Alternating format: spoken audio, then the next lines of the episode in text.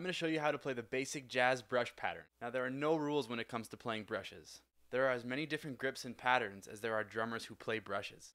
I'll show you the two ways that I tend to hold and play the brushes. First is the matched grip. Ari Hoenig taught me this grip.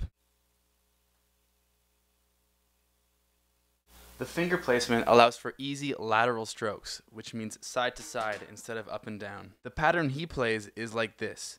Beats 2 and 3 are played in the left hand as a lateral attack. Then a swipe across the head from 11 o'clock to 5 o'clock.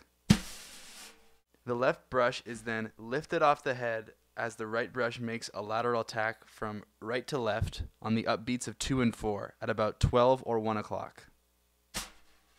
Then the right hand plays another lateral attack from left to right on beats 1 and 3 the sweep happens from about 11 o'clock to 2 o'clock. The pattern should be played so the sweeps are seamless. As one brush is lifting, the other is starting its sweep.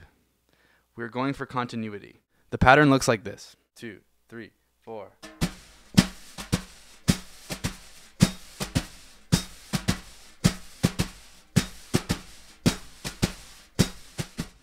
Next, the traditional grip. When I play brushes, I alter my traditional grip a bit. Instead of a handshake position, I turn my palm towards the ground. I find this more comfortable for sweeping and for playing little three note ruffs as well as accents. In this method, the left hand is constantly sweeping. It flows in a semicircle pattern, leaving on beat 1 from 5 o'clock, sweeping around clockwise to 11 o'clock. It leaves 11 o'clock on beat 2 and comes straight across to 5 o'clock. The pattern is repeated for beats 2 and 4. The right hand is playing the typical jazz cymbal rhythm, opposite your left hand. When the left hand is at 5 o'clock, your right hand is at 11 or 12 o'clock. And when your left hand is at 11 o'clock, your right hand is at 4 or 5. I play beats and 1 and and 3 at 11 o'clock, and beats 2 and 4 around 4 or 5 o'clock. The whole pattern looks like this. 2, 3, 4, 1.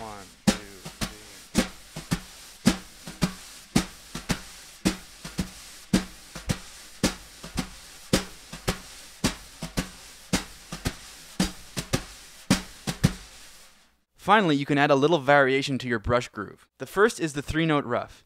I play it as a simple single stroke roll, right, left, right.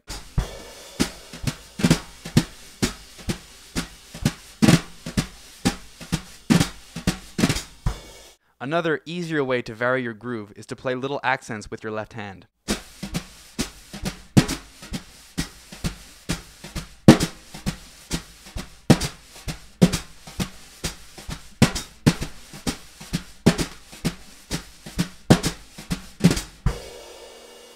Thanks for watching, and I hope to see you again soon.